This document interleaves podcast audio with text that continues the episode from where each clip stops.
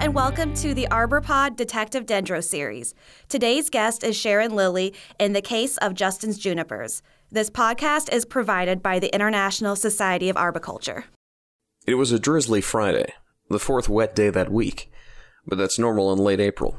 I was catching up with a few consulting reports, and Codit was across the room splicing a new split tail.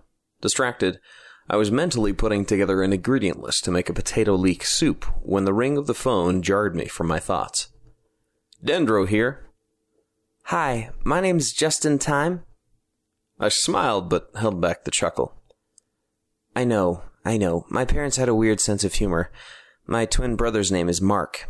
Anyway, I'm calling about a problem in my landscape. Go on, I said, putting the phone on speaker mode and motioning for Codit to listen in. Well, I have this planting of junipers. Actually, my brother-in-law said they're eastern red cedars, Juniperus virginiana. He's one of those guys who seems to know everything, or at least he thinks he does. And what seems to be the problem, Justin? I asked. There are lots of these bright orange balls on them. Well, not exactly balls. They have these gooey-looking orange legs coming out of them. They're about the size of gumballs, except the orange leg thingies make them bigger. Anyway, they're gross and a little creepy. I muted the phone and looked at Codit. What's the next question I'm going to ask Justin? I know this one.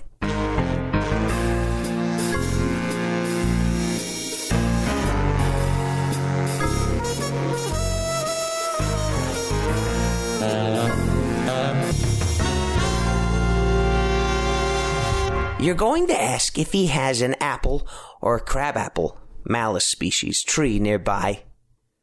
Codit beamed with satisfaction. He unmuted the phone for me. I don't suppose, Justin, that there are any apple trees, crabapple trees, or even hawthorns in the vicinity, I inquired, grinning at my assistant. How did you know that? The junipers are planted directly under a group of crabapples. They were all planted a few years ago by my brother-in-law. I rocked back in my chair, sighing under my breath.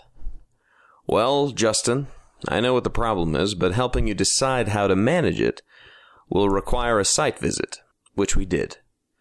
Codit and I made arrangements with Justin, and I grabbed my Gore-Tex jacket off the hook. Come on, Codit, we can stop for lunch on the way back. When we arrived at the site, I was pleased to see that Justin's property backed up to an oak hickory woods, and he had no close neighbors. That would make the tree owner's forthcoming management decisions a little easier. Justin greeted us as we walked up his driveway. Thanks for coming on such short notice, he said, walking us over to the planting. I can't believe these ugly orange things. They came out of nowhere. I'm certain they weren't there last week. I explained. The jelly-like orange tendrils weren't, but they grew out of some hard galls that were already there. The recent rains triggered their development. There are spore horns of a fungus called cedar apple rust, Gymnosporangium juniperi virginiae. Your crab apples look great, just coming into bloom, but how did they look last year? Come to think of it, they did look pretty crappy as the summer went on. In fact, the leaves looked kind of rusty. Yeah, rust, just like you said. This is actually a fascinating fungus. It requires two alternate hosts, in this case, the juniper and the crabapple. Codit, why don't you explain the life cycle? As Dendro said, the fungus requires both hosts to complete its complex life cycle. It spends a year on the junipers. The second spring, when it rains a lot and the crabs are beginning to bloom, the gall starts to swell and those ugly spore horns come out of the galls. The spores can travel in the wind for a few miles, but they're most likely to infect susceptible species nearby. A couple of weeks later, little yellow spots develop on the leaves of the crabapple, or apple or hawthorn, or even quince. Later, the fungus develops the rusty-looking spots on the foliage and sometimes the fruit, and then little orangish hairs develop and produce another kind of spore. In the late summer, I added, those spores will be blown or washed to the junipers in the area.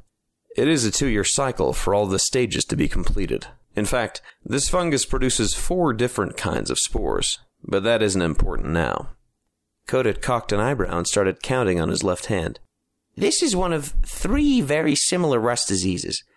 The others are cedar hawthorn rust, Gymnosporangium globosum, and cedar quince rust, Gymnosporangium clavipes. I wish I could say that they each affected their namesakes exclusively, but all of them seem to affect several different junipers and several plants in the rose family. Apples, pears, pyrus, hawthorns, crataegus, serviceberries, amelanchier, flowering quinces, chaenomeles, and others. Is it going to kill either of my junipers or crab apples? No, probably not, I replied, but it can be disfiguring and unsightly. The reason I wanted to come out and take a look is to see what other juniper and rose family plants you have in the area. The client spun around and surveyed the landscape, taking everything in with a slightly different eye. I continued, "You see, because the disease requires both hosts to complete its life cycle, it is often controlled simply by avoiding having both plants in the area.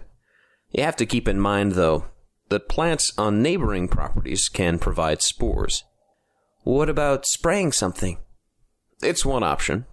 You could spray the crab apples with a protectant fungicide. You have to do at least 3 sprays each spring, and it is already getting late for the first one. Once the symptoms appear, it is too late. You can also spray the junipers starting in late summer, and it also helps to pluck off the galls. Justin frowned. Mr. Time was out of time. That sounds expensive. It can be. That's why we like to control it culturally by not having both hosts in the landscape. You might consider removing either the crab apples or the junipers, I suggested. I always hated those prickly junipers anyway, and my wife would kill me if I cut down the crab apples.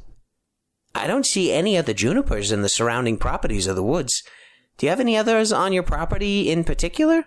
No, these are the only ones. I guess we can take them out. I just need to explain all this to my wife. We settled up with Justin for the consultation and climbed back into the truck.